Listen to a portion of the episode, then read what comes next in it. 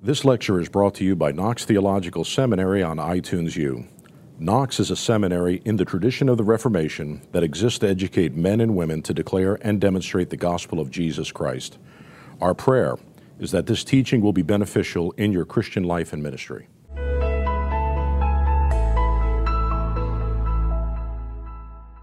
There's one way that I think um, this thesis presses against the way that a lot of Christians and preachers talk about God's work for sinners, and that Luther in the explanation says, Therefore, sinners are attractive because they are loved.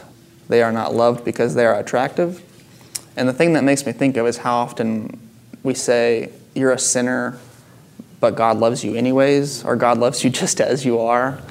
Um, and that, that always seems to me to be a dangerous half truth or a, a, sort of bungling of the truth. But um, what do you think about that? So, so uh, expand on what you're asking us to uh, respond to. Yeah, Say it's one more time. God does not aff- affirm us as sinners. He does not love us because we um, as we exist as sinners, but because He recreates us in Christ. Um, that's how I would read this, at least.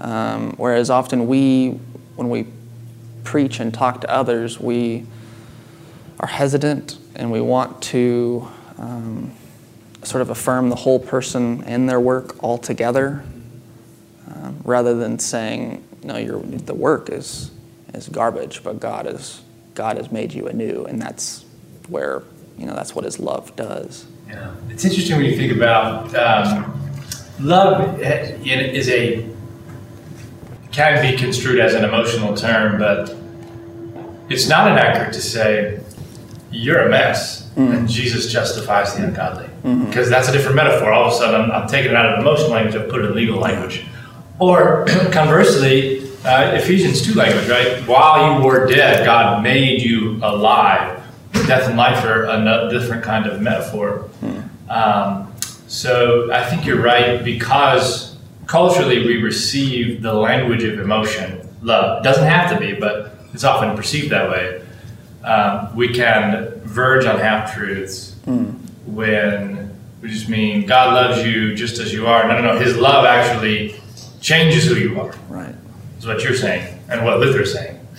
Um, but I think it that's where we need the other metaphors to balance out the emotional language. We need to say God loves you, but we also need to use the legal metaphors and the life metaphors to give context to what love looks like. Mm-hmm. That's what I would say. Yeah, and maybe what I was trying to get at was just another way of saying that you can't give someone the gospel without the law. That's true. Yeah. Of course. Maybe that maybe that's just what I was trying to say. I think that's what you were trying to say. Okay. no, so I really do. trace both of them. I mean, because I use God loves you anyway. That's helpful. Because as soon as God loves you anyway, like precisely what brought out the anyway as a qualifier mm-hmm. is then loved, declared, um, to use legal language, into something other than what it was. So That's right. It's it is a half truth. It's a half truth that takes you to the truth. Somewhere we have to move it forward. Yeah. To say that as God loves you anyway, say in the midst of a great moral failure or whatever other things you want to call it, uh, He does love you anyway. And then as soon as He does, He loves you out of that into something else. Yeah. But then it precedes the law. I still want to go back to your friend. Mm-hmm we, we've been joking a lot about how in our human conversations, anytime says something, you know, something, something, something, but like the law is coming afterwards.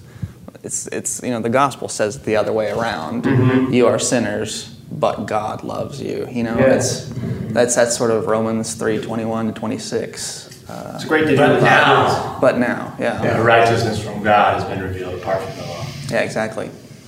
Oh, Romans 3.21. So good. Mmm. Mmm. Mmm. Delicious. I, I, I heard a whole sermon on but now out of Romans 3.21. Mm. And it examined every other world system, every other world religion, every other um, human basis of earning. Mm. But now. I think T.D. Jakes goes there a little bit. But God, get in the butt of God.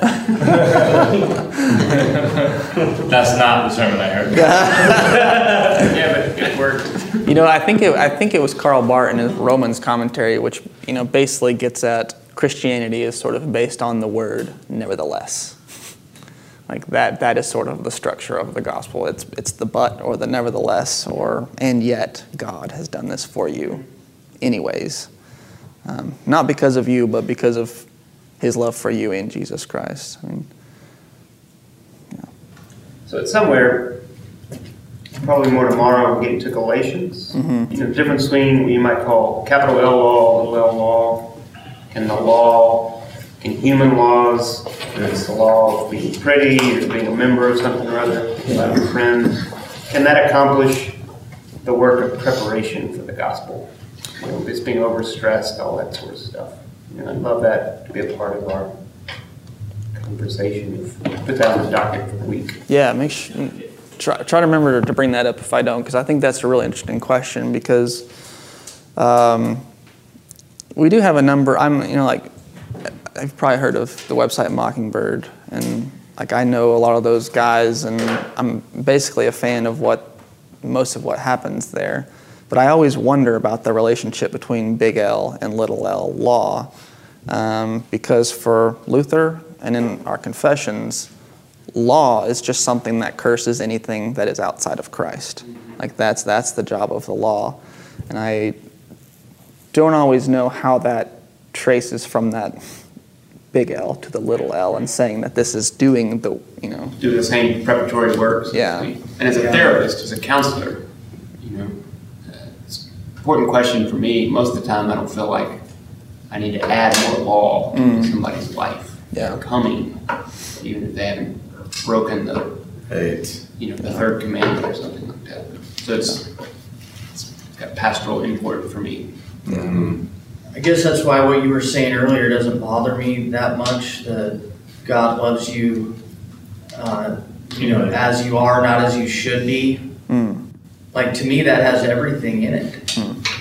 It has the law in it because the law is telling us what we should be. So that anyway carries the word of the law, but God loves you, carries the gospel. Right. I think what, what you're onto though is, is pretty significant, like not affirming people where they're at, because like there's this movement in my town, in Wilmington, and this church is like putting up signs all over the, the, the roads, and one of the signs they have is, is just, everyone has a story, and we really want to hear yours. And like my wife has this shirt too that says, everyone has a story, and when she first got it, like six months ago, I was right in the middle of reading something in Mike, Michael Horton's uh, Systematic, which basically says the total op. Well, it's, it affirms, yeah, everybody has a story, and it sucks. and God take God takes it, crumples it up, throws it in the trash, and gives you the story of Jesus, and says, "This is your life." So your wife, wife then walks in with that T-shirt? Oh yeah, and then I said, I was like, uh, yeah, we do have stories, but I don't know, mine sucks. I just tried to put it in the meme. She was like, ah, you're such a downer. That's kind of what she said. but But, yeah, but yeah, everybody's got a story, but. God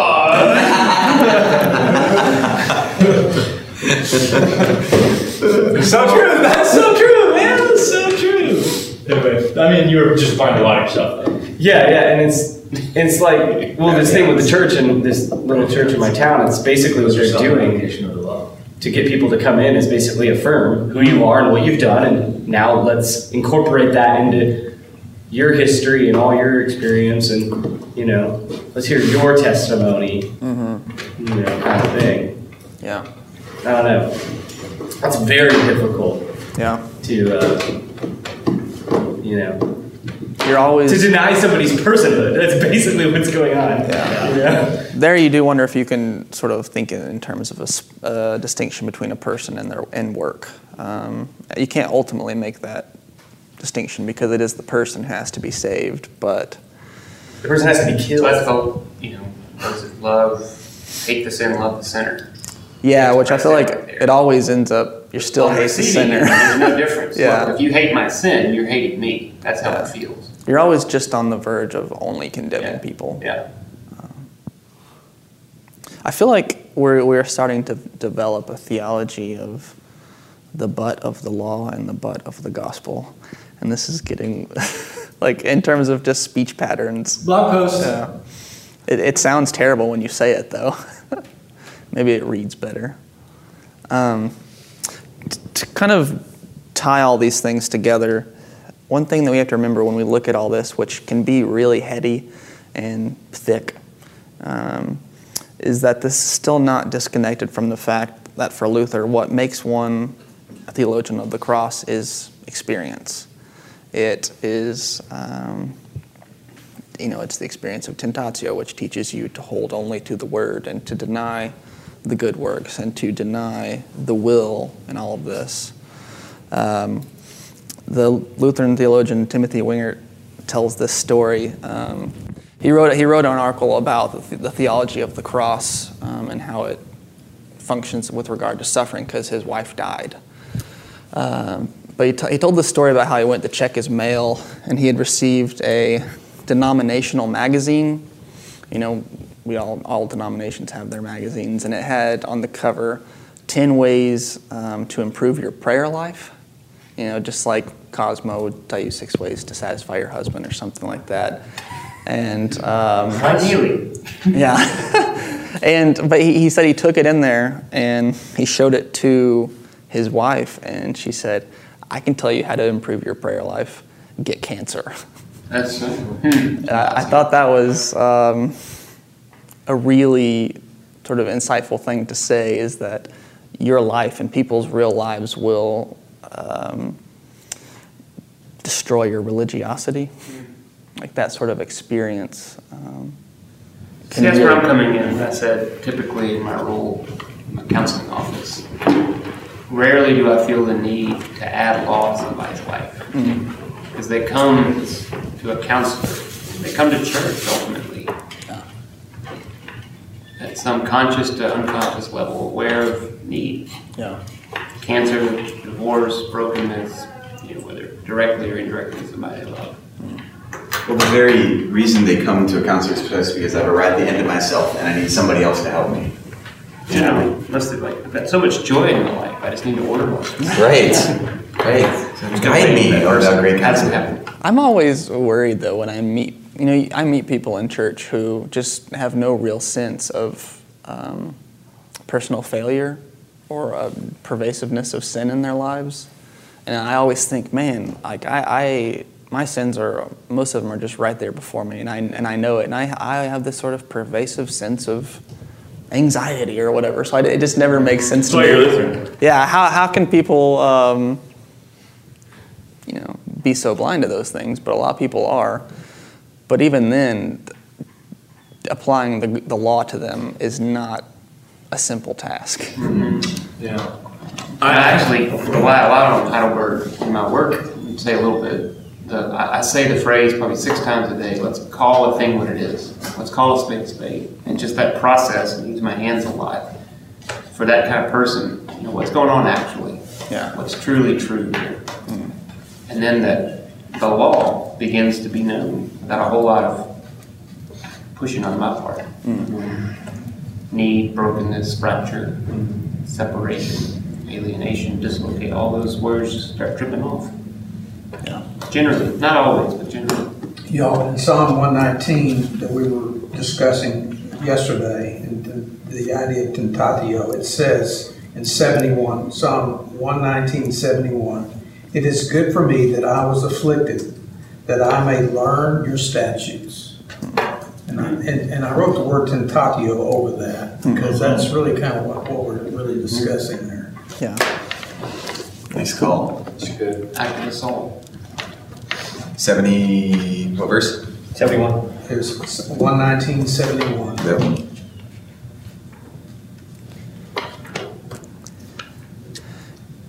the word that's afflicted. I'm not sure what the Hebrew is on that. I didn't look it up, but I wrote tentatio over it. I mean, okay, this is sort of just driving things down to their basics.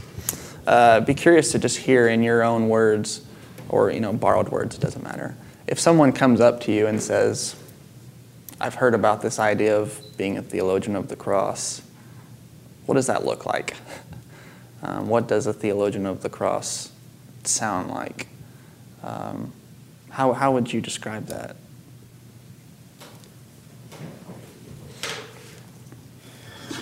Well, I, I think we presume a little bit when we use the word theologian.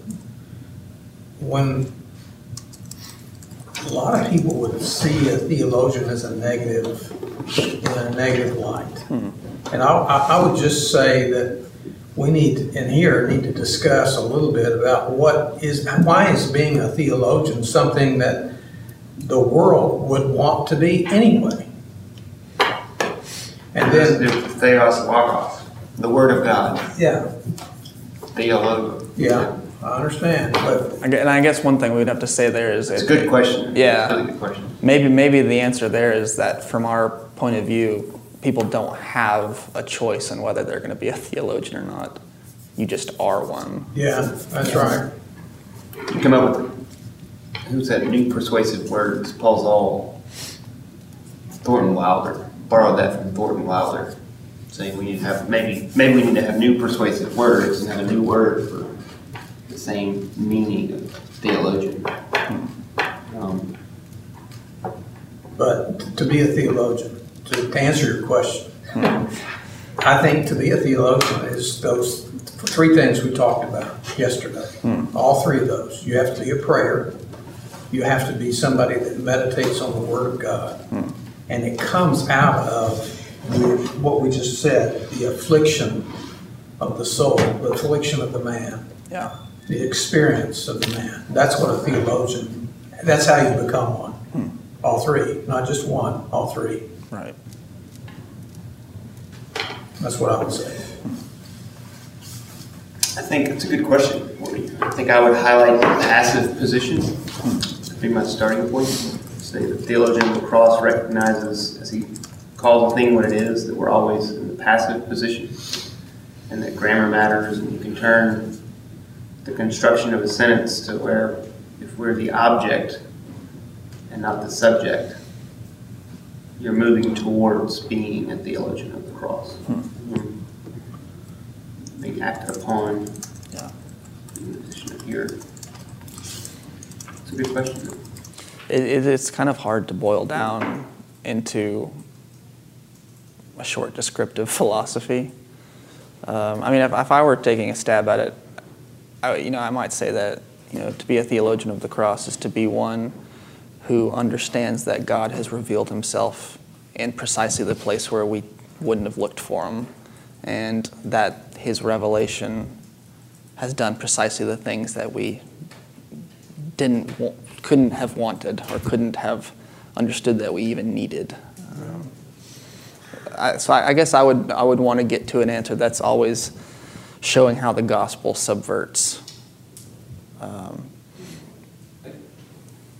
I've, had I have some friends that I hang out with every every uh, Sunday after church, and where I'll, and our service can typically, more often than not, take on a very theology of glory type of liturgy, and just the way we speak, and there's the song selections and all this, and so we typically have a lot of conversations about that afterwards. And I don't know, the one the one thing I've seen or that I've talked about with them is when it comes to the theology of the cross is just it seems almost it seems presumptuous to talk about God and his glory and to sing about his greatness and his majesty and everything if we're not doing that in the context of the cross hmm. and like the glory of God in the face of Jesus Christ. Like that's where the focus needs to be. Yeah. And hmm. anytime we get away from that, I feel like it's like, whoa, we're we're walking into the realm of God as a consuming fire right now. Sure. Like, and He is going to, you know, and so it's it's kind of like for me, it's it's him him calling a thing what it is. And I've noticed this too. And a lot of times it'll be like people say, uh, "We don't do that in our house." You know, like somebody said this recently. Like we're- they're talking about taking the name of the, the Lord in vain, and they're like, "We don't do that in our house." And, and the first thing that came to my mind was like, "That's like a theology of glory because you probably do do that in your house. So the grammar is wrong. And it probably should sound something like, man, we, we do this in our house. We ought not to, but unfortunately we do. Thank God for the cross. You know, it's kind of like, kind of comes full circle there. And I don't know. So to me, I guess I would say, in calling a thing what it is, we should be humble before the cross. And so that is how a theologian of the cross would, would come across and talk and never be getting away from that without having the cross influence everything we think and say and do.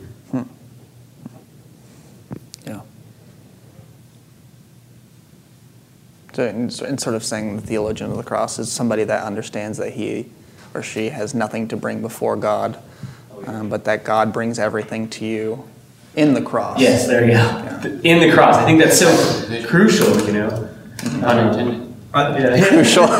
yeah. That's bad. I, I mean, I'll go back to what I said yesterday, and I think when I would try to explicate theology of the cross, mm-hmm. one of the things I would have to show is how everybody, we use the term broken mm-hmm. Lot. I mean, I actually don't like that term because if something's broken, then the chief thing you try to do with it is fix it, and that's not what justification does. It declares the sinner righteous. Uh, and so I've tried to stay with like war imagery and saying, you're a rebel and you hate God. And you don't know how much you hate God. And so let me try to show you how much you hate God.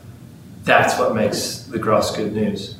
Um, because broken has a therapeutic tinge to it, and we live in a therapeutic culture, and only people who know they're broken will be attracted to the cross. However, I'm dealing with a lot of Pharisaical types, and they're broken too, uh, but they don't. They have put together lives, so that's where I've. I need to stick with Luther's metaphor. You know, your good works are damned. And we got we got to show you how they're damned and how they're self-centered and, and centered on a theology of glory. And that's, that's a really good point to bring up the language of brokenness because that is so pervasive now. But think about the way we use it is that brokenness becomes this sort of badge of honor Right. that I've, I've realized it. And then it quickly just becomes another area for self righteousness. Broken, broken and beautiful. Yeah, yeah, exactly. Oh, yeah. It's, it's the politician on the TV screen that's caught and he's so sorry. He's broken. Hmm. Give me a break. You know, I mean, how many times do we have to hear that hmm. in the world? And it's just not the case. They're not broken. Hmm. Probably a lot more. Or they there's a truth to brokenness, but it doesn't get to the heart of the matter, which is we are rebels Yeah. and we have taken up enemy arms against God. Hmm. The hard word, you know, kind of Proof of Thesis 22 with brokenness. The theology of the cross takes what's broken and goes the whole way and kills it. Exactly. Doesn't fix it. And then you have recreation of glory. the cross, Right, you know, right. which we talked about, which I think is this great, great thought. No, I mean, sort of as a closing thing, one thing that we have to remember too is that we are not just theologians of the cross. Um, that is the kind of thing that we we want to be, and we will strive to always hold forth this picture of the cross before us, which kills us and destroys our religious aspirations and our self righteousness. But we are always also the old person. So we will always find ways to prop up our theologies of glory. Um, so I know this one person who, I won't say it's he or she, in a, in a, in a bio online called him or herself 100% a theologian of the cross. And I just thought that's a that's a that's just like an obvious sign that you are not one because you you can even start to place your trust in this fact that oh I'm I'm starting to see the world right. Everything can always become another trap.